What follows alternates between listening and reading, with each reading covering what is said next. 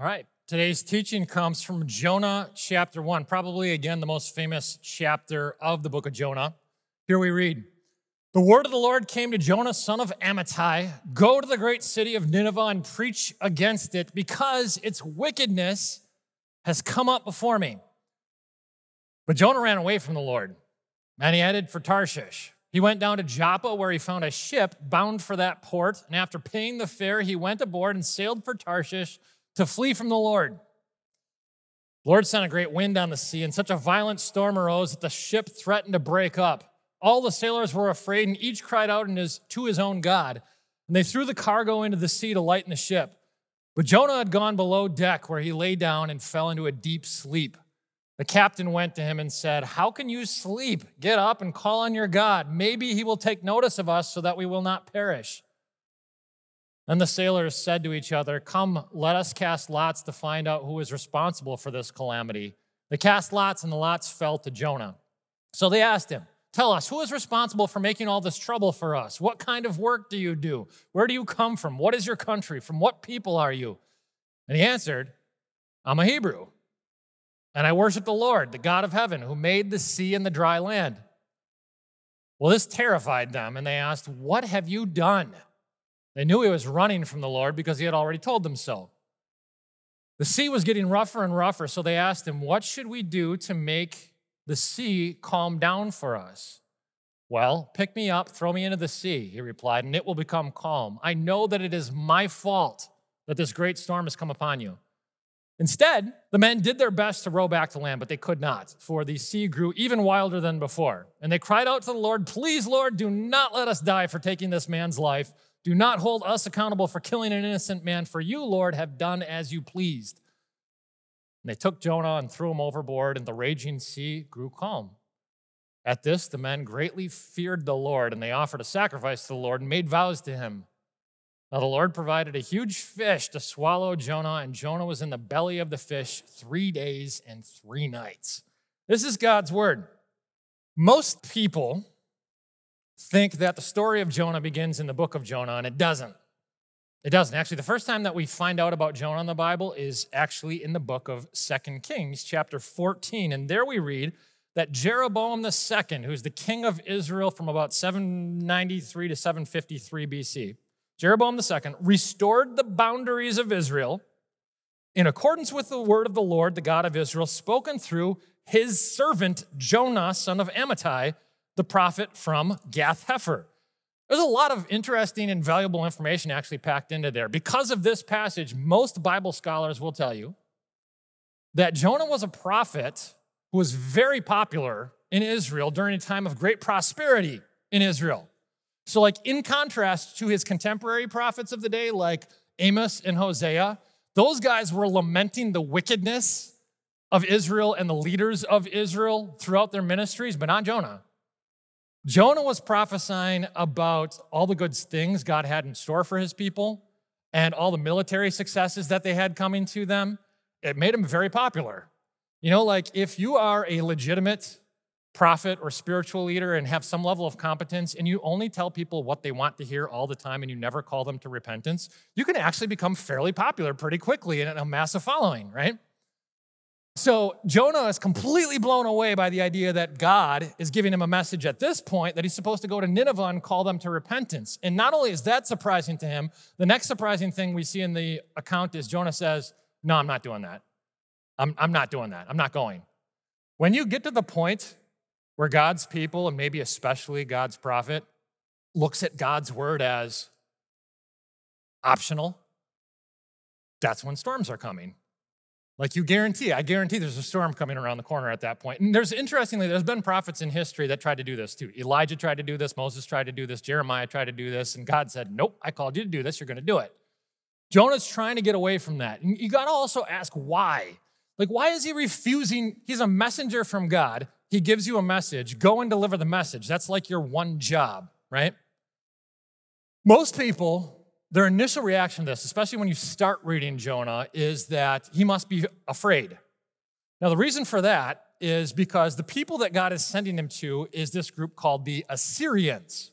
So, the specific message that God has given to him is go to the great city of Nineveh and preach against it because its wickedness has come up from before me. Nineveh, if you don't know, it's one of the most ancient and powerful cities in the world at the time. It's the capital city of a nation called Assyria, which is the like one of the major global powers. They were also notorious for being like extra bloodlusty in their warfare. So, sparing some of the details, uh, we have records of the Assyrians doing things like uh, surgically removing limbs from their opponents and taunting them with the limbs, decapitating people and making their family members parade around with the heads, burning a lot of adolescents alive. Child sacrifice was a huge thing with them. It's not surprising that Jonah, you know, when, when God tells him to go and preach to them, Jonah knows that Israel's like a little spiritually wayward, but he's thinking, relatively speaking, we are significantly better than all those foreign people out there, right? So he doesn't want to do this. Interestingly enough, not only does he say, I'm not doing that, but he goes the exact opposite direction that God tells him to go. So, like, real briefly, if we look at the map here, again, Nineveh is about 600 miles northeast of where Jonah is located in Gath Hepher.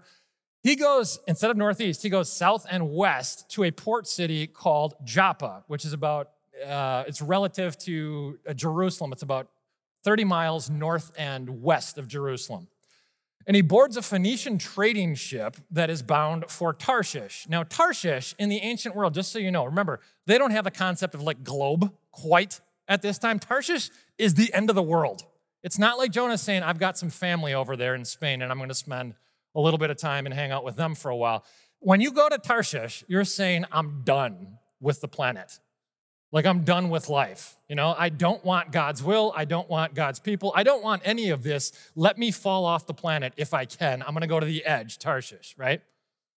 So he hops on this Phoenician trading ship and he finds himself with these pagan sailors. And this insane storm comes. And make no mistake, that's exactly what happens. When you volitionally go against God's will, storms will inevitably come.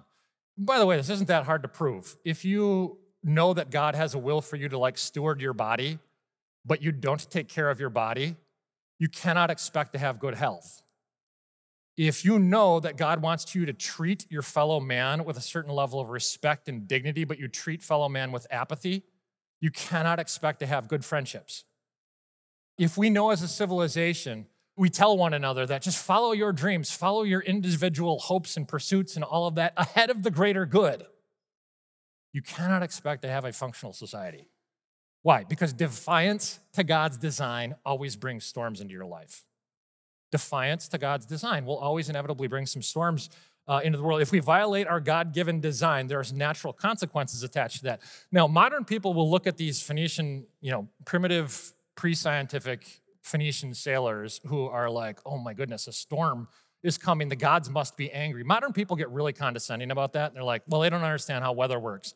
These are professional sailors. Let's just, okay, start there. They understand how weather works. Ancient people understood, I think, better than modern people, that all of your actions have consequences attached to them. Ancient people, when they thought, oh, the gods are going to punish us for this, there was no conception in the ancient world that I can totally violate the will of my gods and my design and live a totally prosperous life. Ancient people, I think, got that better than modern people get it. And so Jonah is recognizing that. The Phoenicians, you know what they're doing? They're praying to their gods. Now, they don't know the true God yet, but they got their gods. Uh, there's the thunder god named Baal. They have a god of the sea named Melqart. They have a god of sailing named Esmun. And they're exhausting all their resources. Like they're making sacrifices. They're praying to all the gods, every loose end. Nothing's happening. And yet they know there's still one other guy on this ship. He's below deck and he's sleeping right now. And number one, it's like, how are you sleeping through this storm? Number two, they're a little irritated by his lack of concern for his fellow man and for his lack of beseeching his own God in prayer. This is one of those interesting moments where you get pagan sailors who are more compassionate, more logical, and more faithful to their gods than God's prophet is. There are very humbling moments in life where sometimes it's because of this thing called common grace and the natural knowledge of God. Sometimes God allows the non believing world to sort of shame believers because the non believing world is doing better in some respects. This is one of those moments. And it's embarrassing for Jonah. It's embarrassing for God and God's people at this point that Jonah would act this way. And again, the great irony in all of this is eventually the sailors are going to be reluctant to bring any harm to Jonah. Jonah, the same guy who was more than happy to let a lot of harm come to thousands of Ninevites. You catch that? The sailors don't want any harm to come to Jonah, the pagan sailors. But Jonah, God's prophet, is perfectly happy to have tons of harm come to the Ninevites. You can see what God's doing with him here, right? He's humbling him to teach him a lesson. And the soldiers, what they also do, they're exhausting their resources. They cast lots to see, okay, who's the cause of this? Because again, they're professional sailors. They recognize that there isn't any reasonable cause for this. So they're trying to get to the bottom of it. They cast lots, the lot, the short straw goes to Jonah. And so they start peppering them with these questions. We need to know a little bit more about you. And it's really helpful in understanding identity formation, the questions that they ask. So, specifically, what they ask here is tell us, what kind of work do you do? what line of work are you in? Where did you come from? What is your country? From what people are you? Modern people have a, a tendency to form their identities this way too. It's like a complex matrix of like social things who am I related to? What ethnic group do I belong to? Uh, religious things. What is my belief system? Professional things. What do I do in my line of work? It's very telling how Jonah self identifies. Did you catch what he said? Very important. This is an easy thing to miss. I'm Hebrew, and I also am a worshiper of the true God, the God who created the earth and the dry land and the sea. He first identifies as Hebrew, he only then identifies as a child of God. That's an identity problem. Jonah is what you might call like a Hebrew nationalist. Jonah's ethnicity is what is foremost to his identity, even ahead of his relationship with God. And therefore, that's why it's not surprising that because Jonah has clearly some kind of idol of nationalism, you wonder why. Why is he so elitist? Why is he so uh, self righteous? Why is he so I mean, let's be frank, racist toward non Jews because he's got an idol of nationalism. Does he know that who the true God is? Yeah, of course, he's a prophet of God. He knows who the true God is. He has an idol of nationalism. It really struck me, honestly, this past week because I've read a bunch of different things. There's a ton of things in the news recently about, if you read a lot of social commentators, about the rise and the fear of something like Christian nationalism.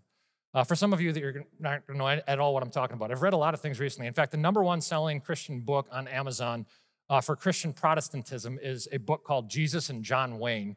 It's largely about the rise of Christian nationalism in America. In other words, it's a criticism of the fact that there's a lot of Americans who, sort of due to bad theology, falsely equivocate America with like a New Testament Israel. And it's just bad theology, and it hurts people. And uh, actually, I was listening to another another podcast I was listening to this past week. It was just a news podcast. It's not even a religious podcast. It's by a lapsed Christian though, and he was breaking down in tears, talking about the rise and the fear of Christian nationalism. There's a lot of people in our country right now who self-identify as Christian, and yet they're really scared about the way they see society going. And when people get scared, they tend to do some desperate things. And so they grab for power in ways to potentially hurt other people. It's not surprising that the rest of the world is a little bit fearful about things like the Christian church today. I understand why. I sympathize with that. Well, Jonah's doing the exact same thing. He's God's people, he's God's prophet, and yet he has an idol that leads him to be willing to hurt other people in his Jewish nationalism. And it's yet at this point, when they pepper him with all these questions and he has to explain himself, that it starts to dawn on him what the issue is. And uh, he's like, Yeah, I caused this. Like at some point, like it just becomes very clear to him, like, yes, I'm the cause of this.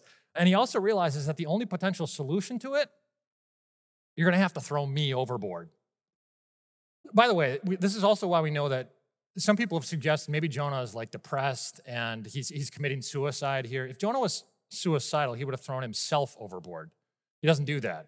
He says, You need to throw me overboard. What that is, is it's very clearly some level of ownership and saying, I did something wrong, I defied God, and it brought a storm into the world. And actually, the storm that it brought into the world actually is hurting other people too. Make no mistake, self inflicted storms that we bring through our defiance to God, they don't just hurt us, they hurt the other sailors in the boat of life with us too sometimes.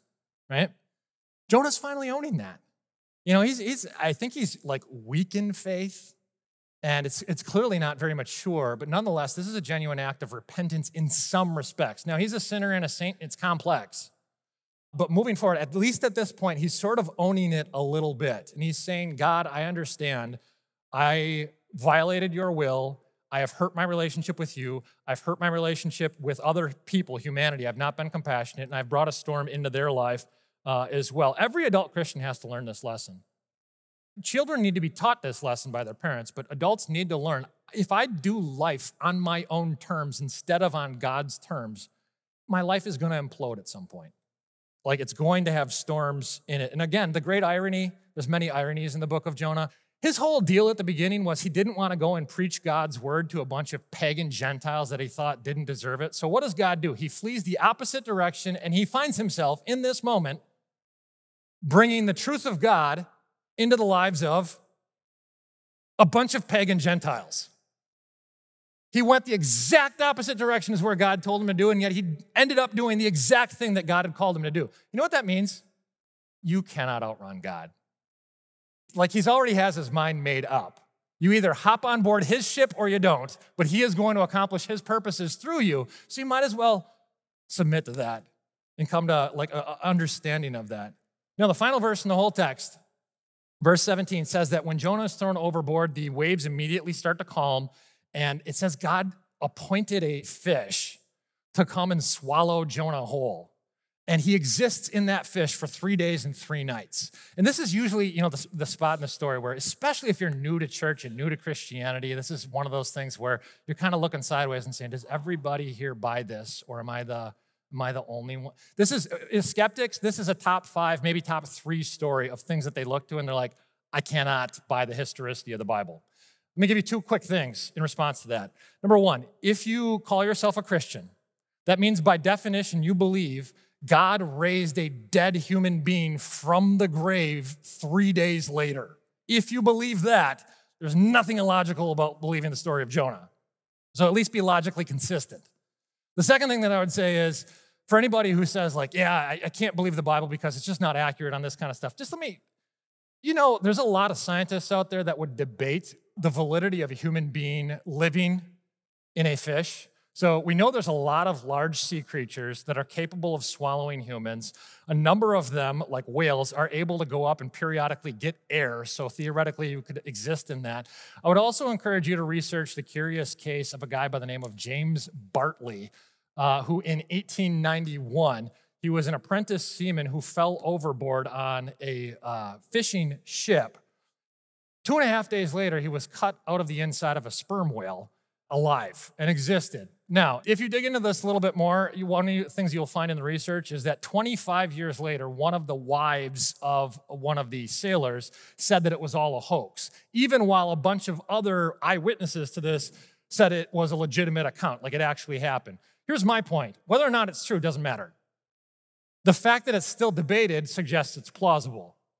And therefore, anybody who wants to dismiss the Bible or dismiss a story like this outright by saying stuff like that can't happen, I would just encourage you to you know, maybe doubt your own pre existing assumptions. Like, I think every thoughtful person should occasionally take a fine toothed comb to the things that they hold but are yet still unsubstantiated in their lives. I would also say anybody who properly recognizes, huh, that whole three days and three nights thing sounds oddly familiar. It's supposed to. Now, we're going to get there in a little bit, but years later, Jesus is going to speak to a bunch of Pharisees.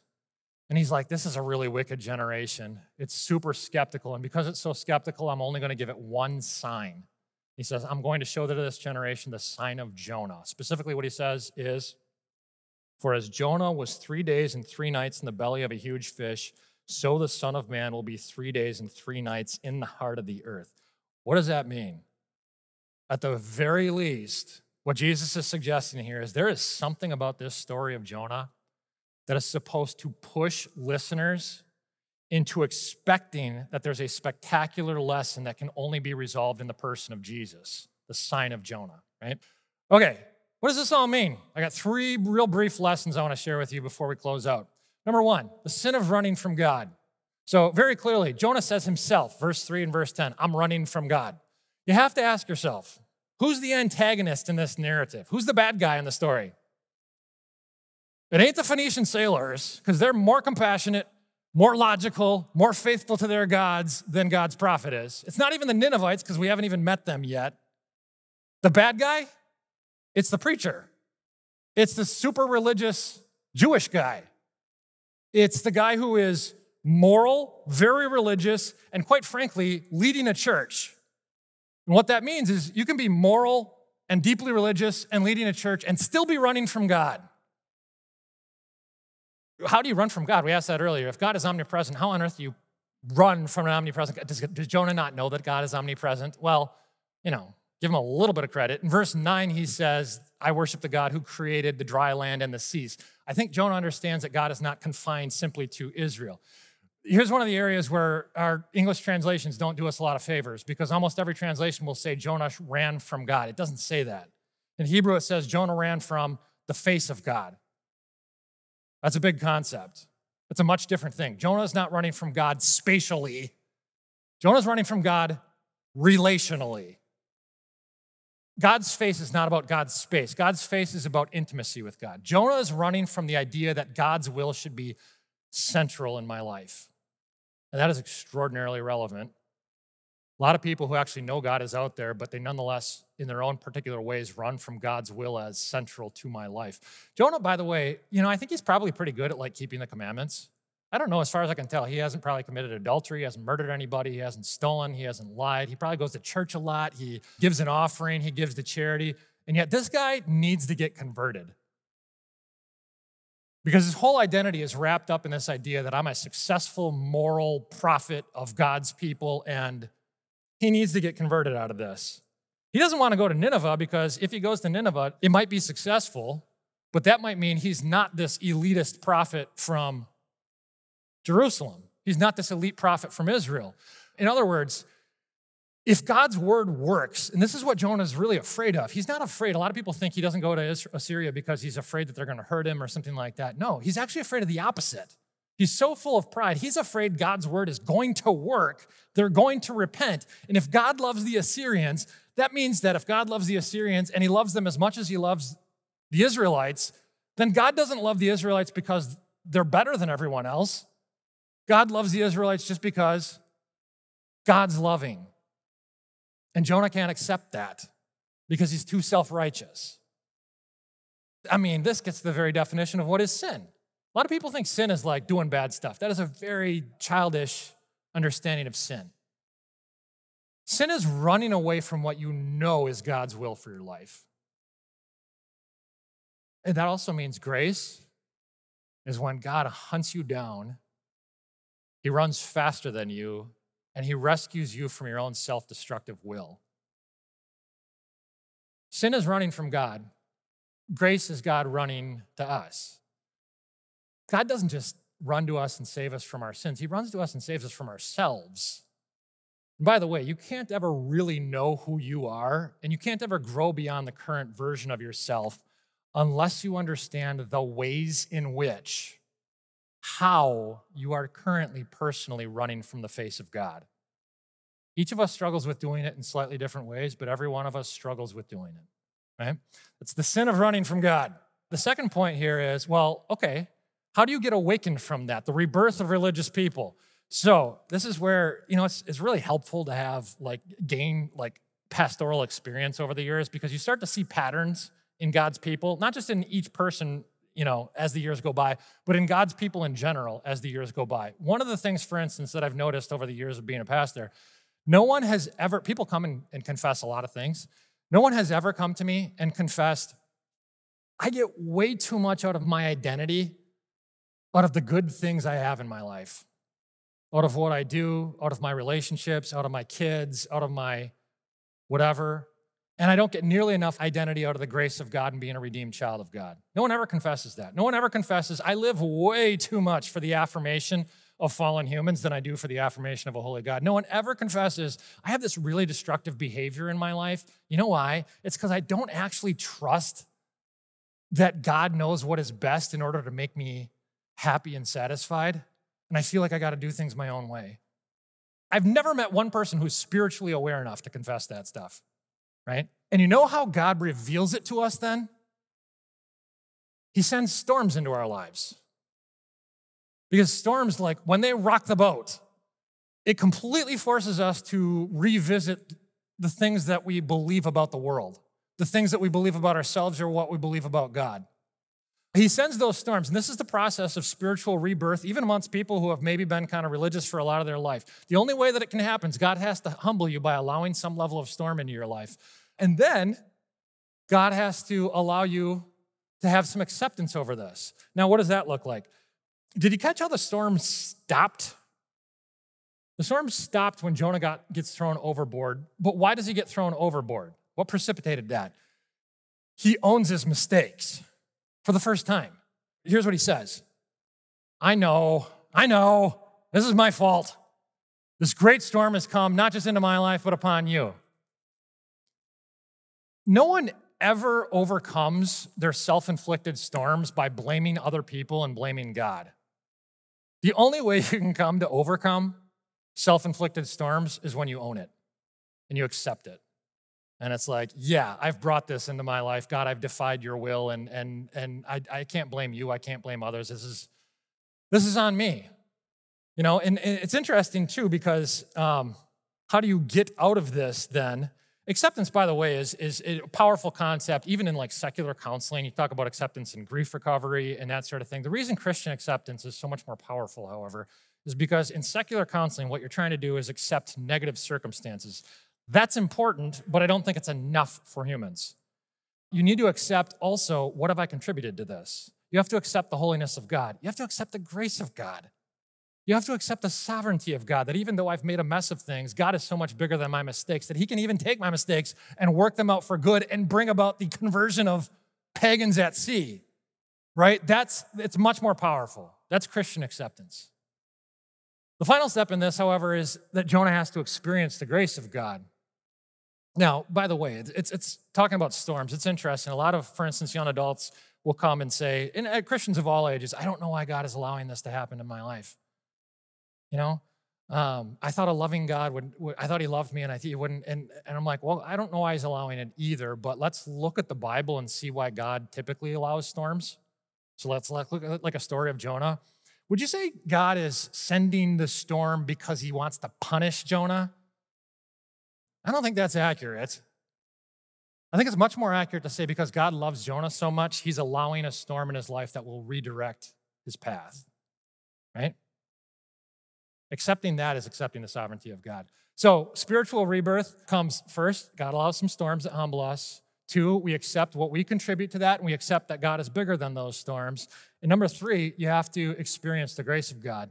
Now, Jonah, at the end of this, he's sinking down into the depths of the ocean, and clearly there's something of a. We said it was plausible before, but I'm not saying it's likely. God, clearly a miraculous nature. God has appointed a fish to swallow him, and he's going to spend several days there. What are you thinking for three days in a fish? You know? Well, we find it out in Jonah chapter 2, and we're going to get there next week. But Jonah is amazed at God's grace. He's amazed that God hasn't given up on him, that he wouldn't just let him die. He's amazed at God's capacity for love. And what that means, this is the first time in Jonah's life. His whole life, has he known the holiness of God? Yeah, he knew the holiness of God. He was preaching about the holiness of God to an entire nation. This is the first time in his life that he's experienced the grace of God. It's one thing to know God is good and like intellectually, it's another thing to experience God's undeserved goodness in your life. And that alone is transformative. Human beings don't get spiritually reborn or spiritually reawakened by becoming more moral. Human beings, including people who are religious, become spiritually reborn when they encounter storms that God sends, when they accept the reality behind those storms, and when they taste and see that the Lord is good and how undeservedly good to Him He is, despite those self inflicted storms. That's where spiritual rebirth comes from. That's where spiritual, every adult Christian who is spiritually mature has gotten to the point where they understand that experience of grace.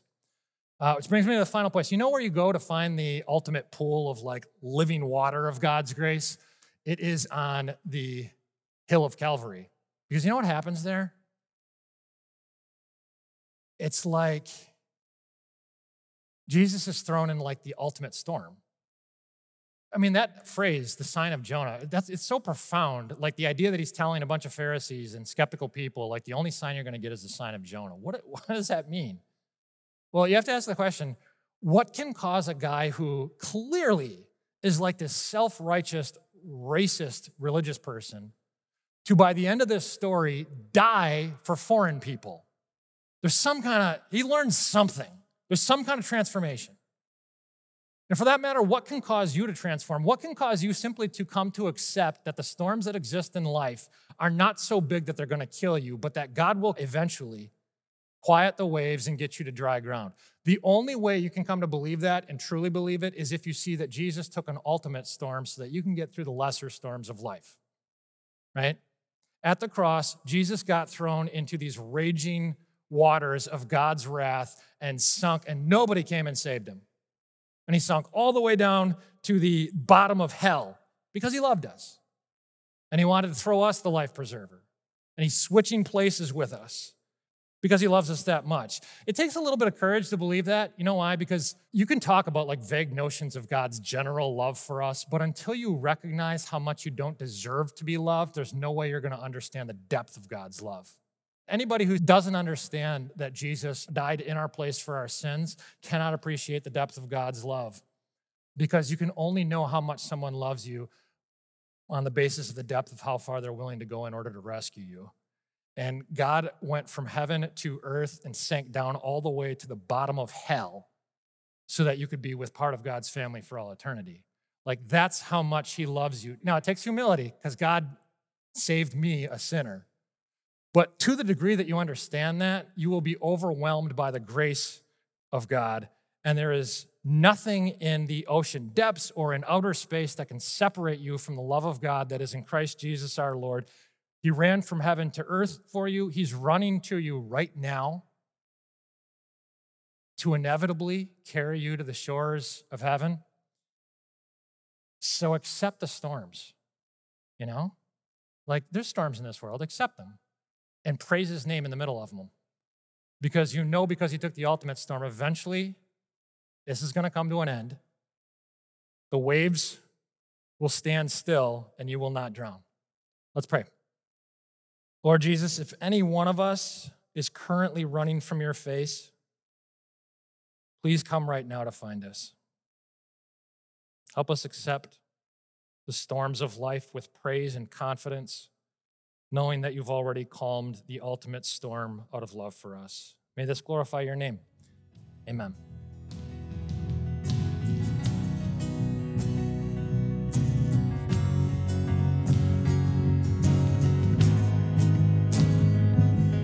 This message was a production of St. Marcus Lutheran Church.